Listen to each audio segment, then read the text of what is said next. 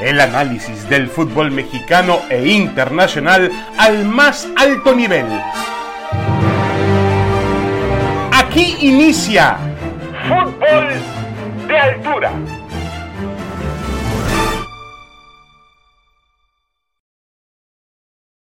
El podcast de ESPN. Aquí estamos como todas las semanas para tratar temas de profundidad en asuntos futbolísticos, tanto de México como a nivel internacional. Saludo con mucho gusto esta vez a Roberto Gómez Junco. Roberto, ¿cómo estás? Muy bien, David Faitelson, un abrazo, gusto saludarte. Héctor Huerta, Héctor, saludos, un abrazo, Héctor. Hola, David, ¿qué tal? Qué gusto saludarte, igual que Roberto, un abrazo para ambos. Bueno, el tema obviamente eh, no tardó mucho en estallar, es un tema y es una controversia no nueva en el fútbol mexicano. No sé si sea eh, lo mismo en otras naciones, yo creo que no, cada quien, cada país tiene sus, eh, su forma de entender las cosas y una cultura, una costumbre diferente, pero aquí el tema de los jugadores no nacidos en México eh, siempre genera algún tipo de polémica cuando son llamados a una selección mexicana de fútbol. Así ha ocurrido desde Gabriel Caballero, eh, pasando por Antonio Nelson Ciña, por Guille Franco, eh, ¿quién más me puede faltar por ahí en la lista? Leandro Augusto. Funes Mori. Funes Mori, Leandro Augusto, el Chaco Jiménez, que jugó muy poco en aquella eliminatoria del 2013. En fin, siempre llama la atención este, este tema.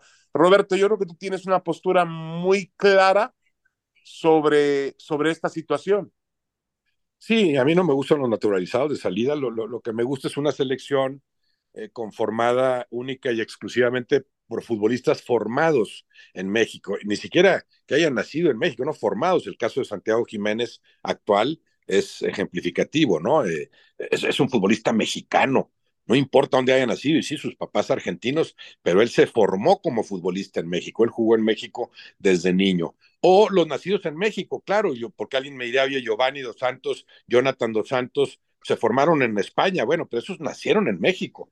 Entonces, obviamente, para mí, cualquier jugador nacido en México o formado como futbolista en México, debería conformar la selección. Ahora, cada quien pone sus propias reglas, por supuesto. La FIFA permite esto de los naturalizados, me parece bien. Yo creo que cada caso hay que analizarlo distinto. Eh, Quiñones, la, parte que me gusta de Quiñones, además de que es un jugadorazo, es que sí se formó profesionalmente en México. No podemos decir que se haya formado como futbolista en México. Ya llegas a los 17 años, con, cualidades de futbolista profesional o no, pero bueno, por lo menos profesionalmente se ha llevado acá su carrera. Y, cada caso es distinto porque tiene que ver también con el deseo genuino del futbolista de ser mexicano y no, y no decir, quiero ser mexicano ahorita que viene una Copa del Mundo, lo que ha sucedido reiteradamente. Y la parte que menos me gusta a mí es lo comodinos que se ven los dirigentes que a falta de capacidad para formar mejores futbolistas, pues fórmamelos en otro lado, los naturalizo y me los traigo, ¿no? Me, parece un camino falso, un camino muy sencillo. Pero, claro, y nada tiene que ver con la xenofobia, increíblemente que la gente mezcle asuntos de xenofobia o de falso nacionalismo, no. Bienvenidos los futbolistas extranjeros a nuestro balompié, como Quiñones y como tantos otros que lo han enriquecido.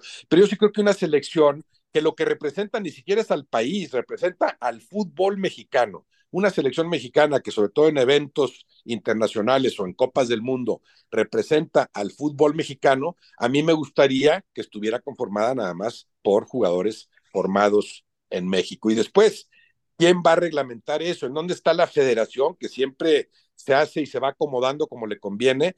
¿Por, qué no hay quien diga tajantemente a nivel federación, estas son nuestras reglas? Si hay naturalizados con estos requisitos, con tantos años de jugar acá, y va a haber uno nada más, o va a haber dos, o va a haber cinco en una selección. Yo veo en este momento por lo menos a cuatro futbolistas más, para mí, de nivel de selección en México y con posibilidades de arreglar sus papeles. Sí, de acuerdo, de acuerdo contigo, eh, Roberto. Yo creo que lo, lo, esencial es entender, eh, entender que, eh, vamos, no se trata de un tema de, de, de, de relevancia nacional, no se trata de ir al ejército a defender al país, tampoco se trata de algún puesto político eh, importante. Se trata de jugar al fútbol y el fútbol como tal, pues tiene, puede tener sus propias reglas y puede decir quién juega y quién no juega en la selección mexicana de fútbol. Yo creo que por ahí habría que establecerlo porque a veces mucho, a veces las autoridades o el afán del negocio y la misma FIFA, ¿no? Eh, cantando el himno antes, la bandera, el, la forma en la cual los jugadores entonan el himno nacional. Eh, realmente a mí me impacta y dicen, Dios mío, pues esta gente que cree que realmente va, va a representar el honor del país. Yo siempre les digo a los aficionados, qué fregado sería yo como mexicano si mi fútbol me representara eh, como país, como mexicano. el fútbol mexicano jamás ha estado en un nivel muy importante. No es, no, no, no, no debe ser una materia de orgullo para el país, sino debe ser una materia de orgullo para el aficionado al fútbol mexicano. Que hay David, muy, muy, rápido, antes de saludar a, Héctor, al que le mando un abrazo, porque eh, eh, esto es muy importante lo que mencionas. Esto de los himnos y la bandera, pues claro que está fomentado por la FIFA, porque entonces sí recurre al falso nacionalismo. Hay gente que, que cree que tiene que apoyar a la selección porque es mexicana. ¿Cuántos millones habrá habrá que buscar ese dato, pero ¿cuántos millones de mexicanos habrá a los que no les interese un ápice lo que gane o deje ganar la selección? Que no les interese el fútbol y menos la selección. Yo creo que son algunos los millones, aunque sea minoría, y eso no los hace menos mexicanos para nada. De acuerdo. Héctor Huerta, ¿cuál es tu punto de vista sobre este tema? Pues fíjate que yo creo que este, muchos conceptos de Roberto los comparto plenamente, porque además es como una especie de maquillaje, ¿no? Te sales a una fiesta maquillado, pues es diferente que si vas recién levantado, ¿no? Entonces no es lo mismo, no refleja exactamente la calidad del producto que tú debes de generar como fútbol, no, no como país, como fútbol, tienes que generar en tu estructura de fútbol profesional y, digamos que ya regado hacia las fuerzas básicas, tú tienes que crear una, una, una filosofía, una, una, una ideología eh, entre los chavos que vas generando para el futuro, pues ahí tienes que ir creando, ¿no? El producto que luego vas a presentar en tu equipo mayor o en tu selección mayor en este caso, ¿no? Eh, eh, no refleja un naturalizado porque fue formado casi, casi necesariamente en otros países. Casos como el, el, caso del Chaquito Jiménez, que llegó a los cuatro años a México, inclusive el caso de Julián Quiñones llegó a los 17 años y medio a México. Cumpliría el requisito de jugar como formado en México porque llegó antes de los 18 años a México y podría el América en algún momento eh, pedir a las autoridades del fútbol que se lo registren como mexicano, como formado en México, porque llegó antes de los 18 años y, fue llevado por Miguel Ángel Garza y el Tuca Ferretti a Monterrey, vivió en un, en un eh, departamento junto con su mamá y estuvo unos meses entrenando él solo y luego fue prestado a Venados de Yucatán. Así que tiene todo para pedir que juegue en México en la liga. Y ya en selección nacional, yo creo que lo que también la federación tendría que ser muy clara en decir cómo va a ser la regla del juego de esta selección, ¿no? O de esta administración, porque eh, la anterior administración que encabezaba eh, John de Luisa tenía una idea, Ahora está nueva, que llega Juan Carlos Rodríguez, y ya cuando llega tiene un grupo controlado a las elecciones nacionales. Y en este control que tenían el grupo Orlegui, el grupo Caliente y el grupo Salinas, en esta idea de ellos había la pretensión expresada por Salinas Pliego en una comida con 35 periodistas. Él les dijo, la selección va a tener cinco naturalizados porque el futbolista mexicano no tiene el nivel para competir en un mundial. Entonces vamos a llamar a jugadores que están acá en los equipos y los vamos a poner en la selección nacional lo dijo claramente, se lo dijo a todos los presentes ahí, ¿no? Esa era la idea del grupo. Cuando vienen los malos resultados y aquel partido contra Estados Unidos que se derrumba toda esa estructura y le quitan el poder a ese grupo y Televisa da el manotazo otra vez en la mesa y dice, ahora yo controlo otra vez todo. Ahí parecía que la línea con el Jimmy Lozano era, y lo dijo en la Copa Oro, era sin naturalizados. Luego ya el Jimmy lo ratifican como técnico y abre la posibilidad para que cualquier mexicano pudiera integrarse a la selección, porque no hay mexicanos de primero o de segunda, dijo él, ¿no? Entonces ahora llaman a Julián Quiñones aún sin carta de naturalizado, lo invitan a entrenar con la selección para que vaya conociendo a los compañeros, porque eh, creen que en este mes de septiembre le entregan su carta de naturalización. Pero yo diría que, pues, si tenemos una carencia de centros delanteros o de delanteros como Quiñones, y que eso es lo que está haciendo Jimmy Lozano, cubrir una ausencia de jugadores de ese nivel, en selección nacional, eh, pues también tendríamos que pensar, no sé qué piensan ustedes, si hay que naturalizar a Thiago Volpi, porque después de Ochoa no se ve ningún portero que pueda hacerle presión para pelearle la titularidad en la selección nacional. Y Thiago Volpi ya intentó con la selección brasileña y no tuvo el nivel para ser convocado a la selección brasileña. Así que en este México, que donde es una gran figura Thiago Volpi, pues no sería extraño que le pidiesen también que, que tramitara su carta de naturalización, ¿no?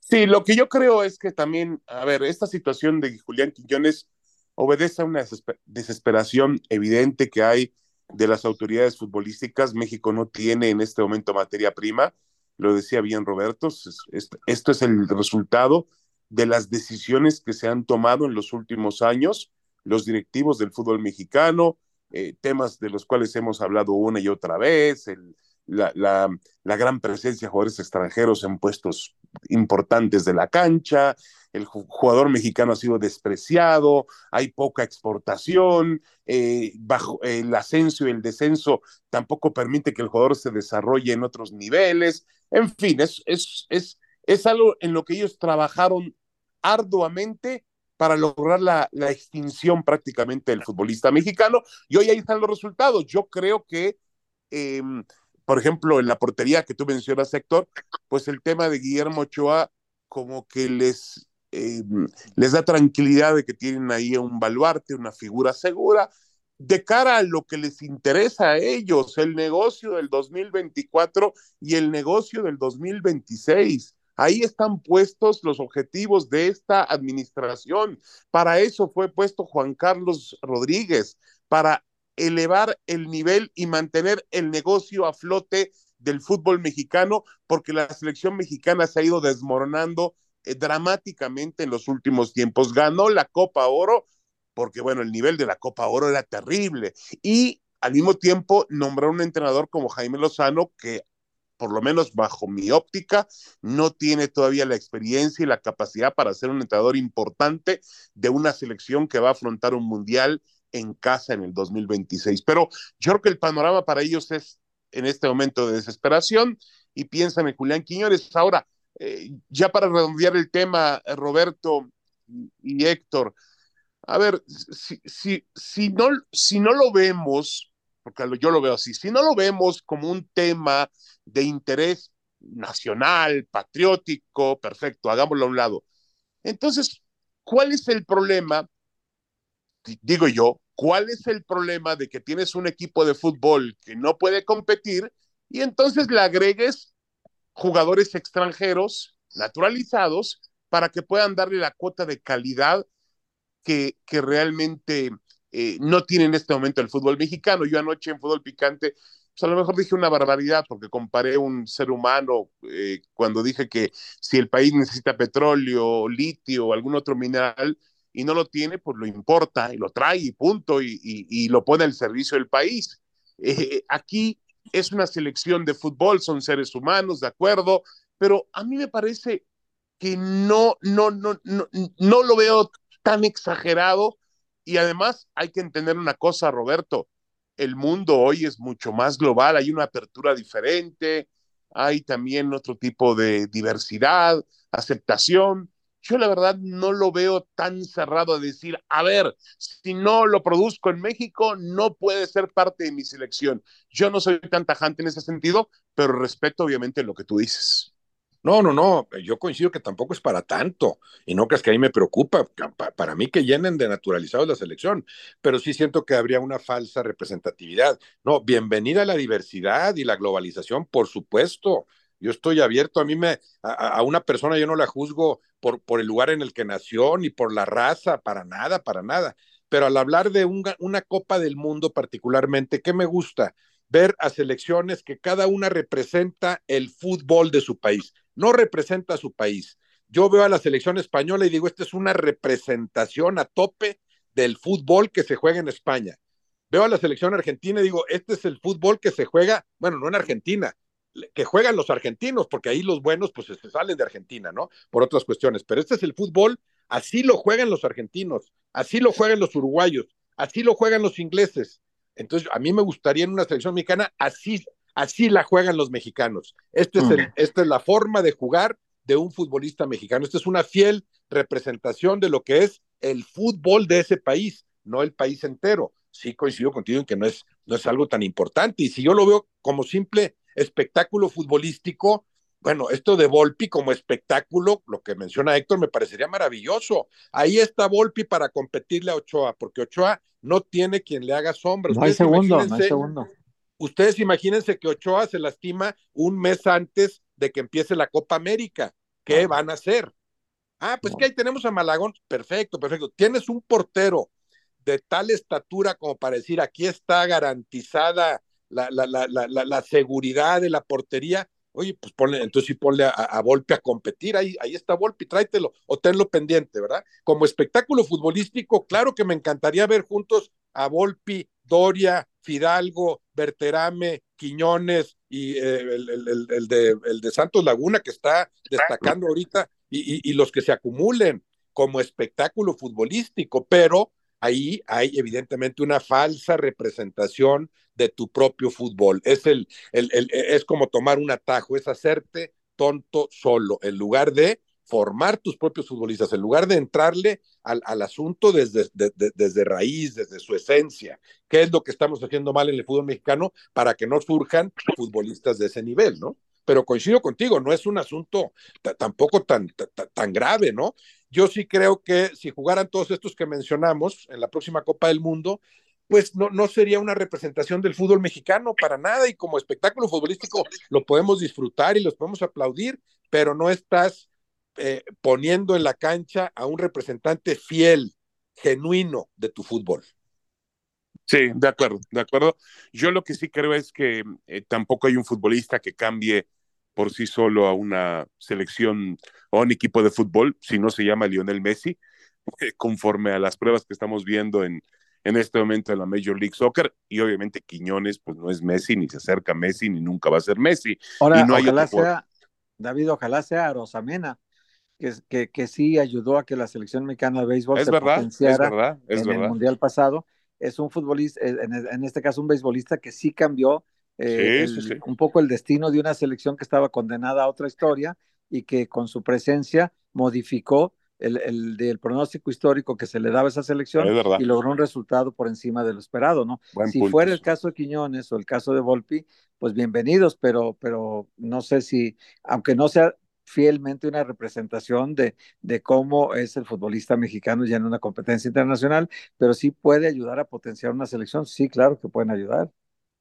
A mí lo que me preocupa, Héctor, eh, y para redondear el tema, es eh, nada más algunos síntomas del asunto, alrededor del asunto, porque Jaime Lozano durante la, mm, durante la Copa Oro dijo, dijo no a los naturalizados, que para él sí. no, no, no, no estaban en el plan, y después, pues cambió radicalmente su postura sobre el tema. Eh, lo cual, a ver, yo insisto, no es un entrenador con mucha experiencia, eso es evidente, y, y, la experiencia finalmente te va, dando, te va dando tablas para decir, a ver, quién se mete, quién no se mete. Eh, yo no permito que me toquen absolutamente es. nada. Lo acabamos de ver con, con Ricardo Ferretti. La directiva empezó a meter mano en quién contrataba, a quién quería que él pusiera en el campo, y eso terminó reventando, ¿no? Para bien o para mal, tuviera la razón Ferretti o tuviera la razón la, la directiva de Cruz Azul, eso terminó reventando porque aquí en el mismo hotel donde estoy yo en este momento hubo una vez una reunión donde le dijeron los dos colombianos tienen que jugar y Ferretti les dijo los dos colombianos no juegan los dos tienen que jugar le dijeron. Nosotros los trajimos tienen que jugar pero pero bueno a lo que yo voy es que yo no sé si realmente Jaime Lozano tenga esa capacidad y esa experiencia hoy en día en su carrera en su en su todavía incipiente trayectoria como entrenador para decir no metan mano en mis decisiones. Yo quisiera pensar que Jaime Lozano está convencido de que Quiñones, eh, Héctor, va a resolverle muchas cosas en la cancha. Sí, sí, sí, si lo llama seguramente será por eso, porque sería una muy mala señal que se permitiera eh, la intromisión directiva porque esto de Quiñones lo traía el grupo Iraragorri con, con, con, Julián Quiñones y para meter a Mateus Doria de Santos y a Quiñones del Atlas, a Furche del Atlas y entonces meter a sus jugadores para promoverlos vía selección nacional y venderlos más caro en el mercado mexicano. Eso era una, un plan clarísimo de, de, como empresa que pensaban hacer y bueno, eh, Quiñones desde entonces le alimentaron la ilusión y más cuando Coca, que ya estaba en Tigres, lo llaman a la selección, pues él le dice a Quiñones, tú, yo cuento contigo, ¿no? Naturalízate, haz tu trámite para llamarte a la selección de inmediato. Todavía no estaba vendido al América, estaba todavía en el mercado en el Atlas para sacarle una gran rentabilidad cuando se vendiera, ¿no? Ya como seleccionado nacional, pues tienes otra, otra consideración de precio en el mercado nacional. Entonces, ahí ya, ya eh, creo que ese plan ya existía. Hay que ver si Lozano lo hace por convicción, porque si lo hace por imposición, David, es una pésima señal de arranque de gestión. Sí, de acuerdo, de acuerdo. Eh, yo, a mí me parece que, es un jugador que puede ayudar. Ya hemos hablado de diferentes temas, de la postura de si es naturalizado, de si fue formado en México, de si realmente se ha solidificado como futbolista en nuestro país. Pero más allá de eso, es un jugador que vale, que, que, que tiene el llamado acertado de selección, es decir, está al nivel o por encima del nivel medio de los futbolistas que actúan en la Liga MX y es un jugador que puede darle otro tipo de condición a la selección mexicana de fútbol en algún momento en el, en el campo de juego. Ojalá que así sea. Y bueno, ya Julián Quiñones eh, entrenando con la selección esta semana, a pesar todavía de ese tipo de cosas que, bueno, ocurren en el fútbol mexicano. Hay mucha gente que no pasa nada, dice que no pasa nada, pero a mí me parece que las cosas hay que hacerlas de manera muy, muy clara eh, y transparente y todavía Quiñones no tiene sus papeles o los papeles que le acrediten como naturalizado mexicano y ya está trabajando en los campos de la selección mexicana de fútbol. Hacemos una pequeña pausa, vamos a una pequeña pausa en fútbol de altura, vamos a regresar con temas que tienen que ver con también con la selección mexicana de fútbol, con el fútbol mexicano, donde hay también asuntos realmente increíbles. Ahora Cholos quiere ganar tres puntos en la mesa ante, ante el Puebla por alineación indebida. Bueno, alineación indebida no, presencia indebida de un miembro del cuerpo técnico. Cosas que se dan en el fútbol mexicano. Regresamos. Regresamos, regresamos. Esto es Fútbol de Altura, el podcast de ESPN. Estamos con Roberto Gómez Junco y con Héctor Huerta tratando temas del fútbol mexicano, el fútbol internacional. Y bueno, tenemos eh, en el panorama em, el regreso de un futbolista como el Tacatito Corona, que regresa al conjunto, bueno, regresa al fútbol mexicano, regresa al Monterrey. Yo nunca he sido partidario, eh, Roberto Héctor, nunca he sido partidario de las importaciones, sobre todo que cuando se hacen en un momento en el que el futbolista todavía está en capacidad de ofrecer algo más en, el, en un nivel mayor del juego al mexicano. Y, de eso, bueno, obviamente los equipos del norte levantan la mano, sobre todo Tigres, que lo ha hecho una y otra vez, eh, el mismo América también. Pero a mí me parece, Roberto, que ya en este asunto, eh, la carrera del Tecatito eh, ha sido muy buena en el fútbol europeo, ha jugado y ha logrado resultados más allá de las expectativas iniciales. Y la realidad, eh, Roberto, es que me parece que para su carrera va a ser benéfico regresar con rayados al fútbol mexicano. Sí, creo que es, es, legítimo el derecho y, y, comprensible la decisión que toma Corona. No cualquiera puede presumir de una trayectoria en Europa como la de eh, Jesús Manuel Corona, ¿no? Eh, extraordinario en su momento llegó a ser reconocido como el mejor futbolista en la liga portuguesa, imagínate, en, un torneo, ¿no? Tuvo varios años muy productivos, después no pudo eh, rendir a similar nivel ya en, su cierre en el fútbol en España, pero me parece bien, es jugador eh, que tiene 30, va para 31 años, el tramo final de mi carrera lo juego en Monterrey, donde nací, me parece bien, creo que aquí cada caso hay que analizarlo distinto. El que se va a Europa y a los dos años regresa, es como, como reconociendo el fracaso, pues es distinto al que ya estuvo, lo que tenía que estar. En su momento, Carlos Vela, decíamos, ¿por qué no le sigues más? Bueno, pero lo que hizo Carlos Vega, Vela tiene un valor incuestionable, como lo de Javier Hernández, como lo de Andrés Guardado, por supuesto que él sí ha decidido quedarse allá y probablemente terminar allá su carrera como futbolista. Entonces, me parece bien lo de Corona, va a enriquecer, va a enriquecer el juego del, del Monterrey, tiene unas una capacidad desequilibrante que, que, no cualquiera tiene, y de paso va a enriquecer a la Liga MX. Eh, eh, estos regresos sí me gustan, así como otros serían más cuestionables, ¿no? Lo que, lo que en su momento hace Héctor Herrera, cuando parece que te vas a consolidar en el Atlético de Madrid, sí te vas a la más sencilla y a la más cómoda, que también es una decisión legítima, pero en términos futbolísticos sí sería más cuestionable. Sí, de acuerdo. Aquí uh, intentamos hablar de términos futbolísticos únicamente. Entiendo que en el tema personal para él significó un gran paso, pero en el tema futbolístico no significó un gran paso porque quizá todavía le quedaban minutos en el máximo nivel. Además, él estaba en la clase A, que era el, el Atlético de Madrid, y el mismo tema de Carlos Vela. Vela, pues tomó un camino que él quiso tomar, muy respetable, pero también uno siente que futbolísticamente hablando, pudo haber alargado su carrera en Europa, tal y como lo está haciendo eh, Andrés Guardado, que para mí es un ejemplo en muchos, muchos sentidos de cómo debe ser la carrera de un futbolista eh, mexicano. Ahora, Héctor, eh, y al mismo tiempo, mira, yo celebro que eh, Irving el Chucky Lozano, porque de acuerdo a lo que nos enteramos ahora, el Chucky fue el que vetó la posibilidad de, tres posibilidades. Una, ir a Arabia Saudita, otra ir a la MLS y otra más ir a México. Le dijo claro. a sus, a sus eh, dirigidos, señores, me quiero quedar en Europa. Y ha escogido volver a, a, un equipo donde tuvo éxito y un equipo que también tendrá presencia en, en, la Liga de Campeones de Europa.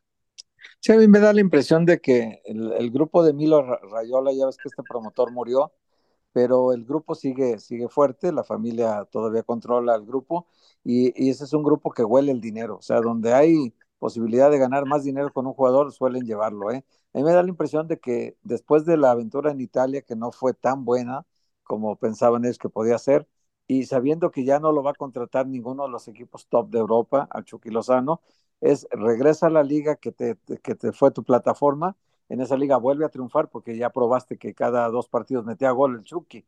Entonces fue una liga que le fue muy favorable y luego que regreses al gran nivel, jugar la última carta, a ver si algún equipo eh, de los, no sé, primeros cinco de, España, primeros eh, diez de la Liga Premier, pueda fijarse en el Chucky para llevarlo y entonces seguir en Europa y de lo contrario, pues ir a, cosechar dólares a, Arabia Saudita o, o, a Estados Unidos, ¿no? Porque sigue siendo un futbolista de 28 años, que fue la edad en que Carlos Vela decidió renunciar a la experiencia europea después de 12 años de jugar allá y decidió venirse al fútbol de Estados Unidos mucho más tranquilo, en donde ya está jugando su sexta temporada.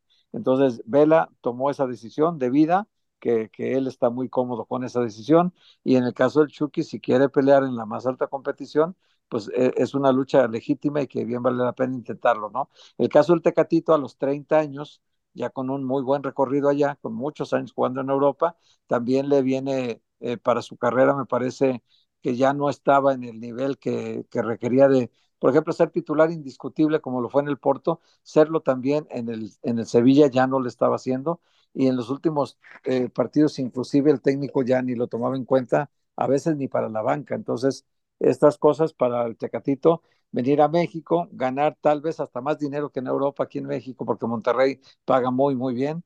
Entonces, probablemente la parte económica le fue mejor, volver a su ciudad, volver a su país a lo mejor diciendo ya aquello ya se acabó, pues vuelvo a regresar acá a mi origen y, y aquí todavía en la liga puede cuatro o cinco años jugar a muy buen nivel y seguramente de titular y siendo un referente importante para el Monterrey y para el fútbol mexicano. Así que cada caso es en particular, David, pero sí yo estoy de acuerdo en que por cada jugador que regrese de Europa, tendrían que irse cinco o seis jóvenes a Europa para ver cuáles de ellos se consolidan allá y logran hacer una buena carrera, ¿no?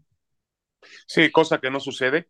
A, no este tema, a este tema también podremos agregar o podríamos agregar la historia de Luis Chávez, ¿no? Siendo el jugador mexicano más destacado en el último campeonato mundial, pues que haya decidido ir al, al, al fútbol de Rusia, que tiene obviamente su, su, situación en cuanto a controversia. Hay quienes opinan que era preferible quedarse en jugar en México, incluso en el Pachuca, que hoy, por cierto, el Pachuca pues está sufriendo los estragos de, de vender futbolistas, eh, pero que era mejor quedarse en México que ir a un fútbol que no tiene una presencia europea, que está en un tema político que no le permite em, competir en Europa, competir internacionalmente, pero por otra parte, y yo soy de los que pienso que es muy valeroso lo que ha hecho Luis Chávez de tomar riesgos y de tratar de buscarse un futuro en el fútbol europeo, entre comillas, eh, a pesar de la situación política que, que atraviesa Rusia. Bueno, eh, hay otro tema que me gustaría poner en la mesa rápidamente, Roberto, el tema del Puebla.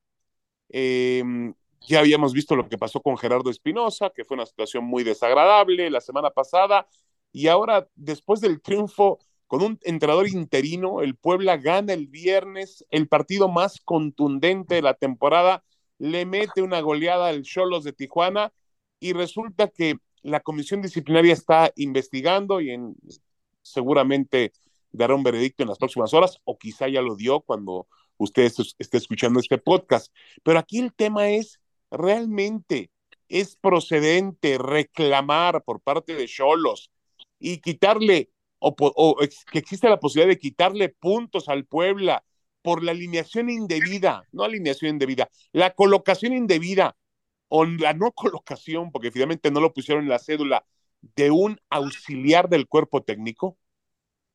No, no, hablaríamos ahí de un error administrativo o un error de comunicación pues cuéntale bien y no pongas un nombre de más, o avisaste o no avisaste al, al, cuarto árbitro, no sea al comisionado en la cancha en ese momento. Podríamos hablar de un simple error, pero suena ridículo que eso te lleve a perder tres puntos, ¿no? tienes que revisar bien el reglamento. No puede ser que porque se sentaron seis en lugar de cinco, que ni van a jugar, pero es que escuchamos gritar a uno de ellos, vayas a perder un partido. Y menos un partido en el que los cholos fueron arrollados. Me parecería también un poco, o me parece un poco desvergonzado que los cholos pretendan eh, eh, pretendieran ganar por esa, por esa vía, y sí, suena ridículo que esto le dé los tres puntos al equipo que los perdió en la cancha, como, como fue ridículo en su momento también lo, de América Atlas, aunque hablábamos ahí de un jugador, creo que era Viñas, ¿no? El, de aquel caso, pero, pero que estuvo antes de, antes de que arrancara la el tribuna. partido platicando con sus compañeros en la tribuna. A mí se me hacía ridículo, aunque entiendo que se atuvieron en ese caso a lo estrictamente reglamentario.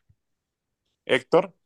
Sí, el caso de Viñas fue muy particular porque estábamos en la pandemia, no había gente en el estadio, eh, él estaba en, en, la parte de la tribuna, digamos, del Estadio Jalisco, no propiamente en las bancas donde están siempre, sino estaban en una, en una posición encimita de, la, de, de las bancas y ahí estaban guardando más distancia, digamos, entre ellos.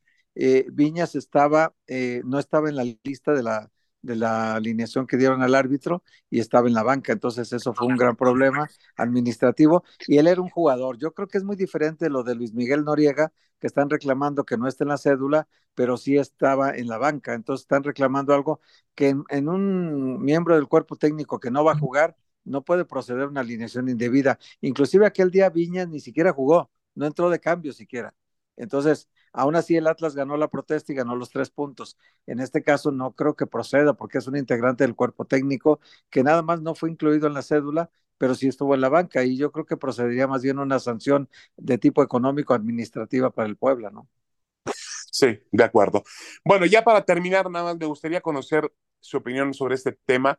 En las últimas horas ha surgido una noticia que es todo un escándalo, el tema de violencia doméstica de Julio Urias, el pitcher mexicano, y lo traigo a, referencia porque en el fútbol de México vivimos un tema similar, sí, hace un par de años con un futbolista llamado Renato Ibarra, ecuatoriano, que jugó para el América, que tuvo un tema también de violencia doméstica, eh, probado, comprobado, y que a final de cuentas, em, pues no pasó. La liga y los clubes del fútbol mexicano no hicieron absolutamente nada. En el tema de Julio Díaz en el béisbol es la segunda vez que lo hace. La primera vez hace en el 2019, la mujer, como ocurrió también, la agredida, como ocurrió también con, con Renato Ibarra, ya al momento de ir a los tribunales dijo que no, que había sido un malentendido. Es decir, el tema se resolvió más allá del asunto de las leyes. Pero eso no le importó a Major League Baseball, porque dijo, a mí no me importa ese acuerdo que tuvo el señor con su esposa, con su compañera, a mí lo que me importa es que él lastimó la imagen de mi deporte y lastimó la imagen del club y se va suspendido 20 partidos. Ahora corre el riesgo de no volver a jugar béisbol jamás en su vida en las grandes ligas. Corre ese riesgo eh, Julio Urias. Em, Roberto, en México realmente yo no sé si ya existe ese protocolo, me dicen que ya lo tiene la federación, que lo cambió y espero que lo tenga, pero lo de México fue sumamente vergonzoso porque el América mandó al Atlas a enfriar el tema y el Atlas dijo, yo sí lo contrato, lo pongo a jugar. Luego lo regresó al América y yo me acuerdo como por lo menos, no sé, 15, 20 mil, eh, no hay otra forma de llamarle, idiotas, eh, se pusieron de pie en la cancha del Estadio Azteca aplaudirle a Renato Ibarra cuando regresó con el América. Yo espero que el, tema se entienda a partir de que el daño no es solamente para, eh, obviamente el daño importante aquí es para la mujer, la agredida, pero este tipo de asuntos también tienen que ser vistos por la liga y por los clubes. No, por supuesto, y, claro que existe, que está estipulado, que existe ese protocolo que tú mencionas. A veces se hacen como que no lo ven cuando sí les conviene para defender otros intereses, pero claro, lo de Renato Ibarra fue un, desperdicio lamentable de, lo, de, los mensajes que puedes mandar a partir del fútbol. E, e, el, fútbol tiene un poder tal que tiene que ir más allá del fútbol mismo. Entonces aquí serás muy bueno y serás figura y perderá tanto el equipo prescindiendo de ti, pero no vuelves a jugar al fútbol en mi liga. Fue lamentable lo que hizo el Atlas en su momento y, e igualmente lamentable lo que hizo después el América de, de reinstalarlo, ¿no? son mensajes que puedes enviar a partir del fútbol, mensajes de otro nivel para enaltecer el juego mismo, ¿no? Esto que también acaban de desperdiciar en España, en donde sale peor librada la Federación Española de Fútbol que el propio Rubiales, eh, raspadísimo en, sí mismo, un personaje que no podía, que no debería de volver a aparecer en ninguna parte del fútbol en el mundo, ¿no? Y la, Federación Española, en lugar de castigarlo en consecuencias, ¿cómo le hago para solaparlo, para protegerlo? Claro que eso hay que corregirlo y hay que entender lo, que el fútbol puede conseguir a veces como, como eh, con la fuerza que tiene como mecanismo que va más allá del deporte. Héctor. Sí, yo creo que en el caso de Julio también pesa mucho el antecedente de David, que es, que es una reincidencia, ¿no? Ya había tenido una amenaza, digo, una amenaza de, que la carrera podía terminar en 2019, si no falla la memoria, fue castigado creo que 40 partidos y, ahora ya el Dodger lo separó, eh, es muy grave ya lo que está pasando y, y no sabemos el desenlace que pueda tener esto, pero eh, me parece que cuando ya tienes un problema en, su casa como el que tiene él, evidentemente, pues no, no sé si será más sano el divorcio, ¿no? Porque entrar en este terreno, en reincidir sabiendo que allá además las leyes no son tan proteccionistas como aquí, entonces eh, es muy complicado para una carrera como la de además un pitcher muy de muy buen nivel. No, no, pero Héctor, pero finalmente, sí, no, no, de acuerdo, de acuerdo. La discusión aquí es que eh, más allá de lo que hagan en el plano personal, eh, de que el fútbol mexicano, por ejemplo, dijo, todo el mundo decía, me acuerdo muy bien, una polémica por ahí con John Sutcliffe en Picante, donde decía, no, es que la justicia lo declaró inocente. No, no, no, es que la, la, justicia, aquí a veces es una pena, La mujer negoció con él y qué bueno que haya negociado porque a lo mejor se benefició en lo económico. Aquí la liga le vale un cacahuate lo que diga el 27 de septiembre las leyes en California o en Los Ángeles, dijo la liga, el señor golpeó a una mujer, voy a investigar el tema y puede no jugar nunca más en mi liga. Nada, aquí ah, fue una vergüenza porque toda la liga eh, hizo un papel bochornoso porque bastó que le diera un departamento de 8 millones de pesos en México y se acabó el problema, ¿no? Entonces, no, eso no, es, el, el hecho sí ocurrió, hay policías que atestiguan que ocurrió, entonces, eh, lo que la liga tenía que haber dicho es eso que dice Roberto, tú ya no juegas en mi liga, tú América es tu activo, yo entiendo que lo quieras cuidar, pero ¿sabes qué? Pues mándalo a otra liga, mándalo a Estados Unidos, mándalo a, a Sudamérica, que juegue y haga su carrera en otro lado, pero voy a sentar el precedente de que ningún futbolista que haga lo que hizo Renato Ibarra va a volver a jugar en nuestra liga. Era una, una grandiosa oportunidad que tuvo la liga para darle un nivel de ejemplaridad al problema y no, no aprovechó la oportunidad la liga. Porque así son aquí. normalmente meten toda la basura debajo de la alfombra y que siga adelante el negocio. ¿no? De acuerdo. Y en el tema de Julio Urias, van a ver ustedes, si es suspendido en grandes ligas, le van a abrir las puertas en el béisbol mexicano como si fuera un héroe como si fuese una gran figura y van a olvidar como pasó con Roberto Zuna, otro pitcher relevista muy notorio de los azulejos de Toronto, de Houston, que también tuvo temas de violencia familiar, lo echaron de la Grande Liga, su carrera terminó, pero regresó a jugar felizmente en México sin ningún problema. Así se hacen las cosas aquí. Roberto Besunco, Héctor Huerta, muchas gracias, Roberto. Gracias, Héctor. Gracias, un abrazo. Un abrazo, David Héctor, gracias. Esto fue Fútbol de Altura, el podcast de ESPN. Esto fue Fútbol de Altura. El análisis del fútbol mexicano e internacional al más alto nivel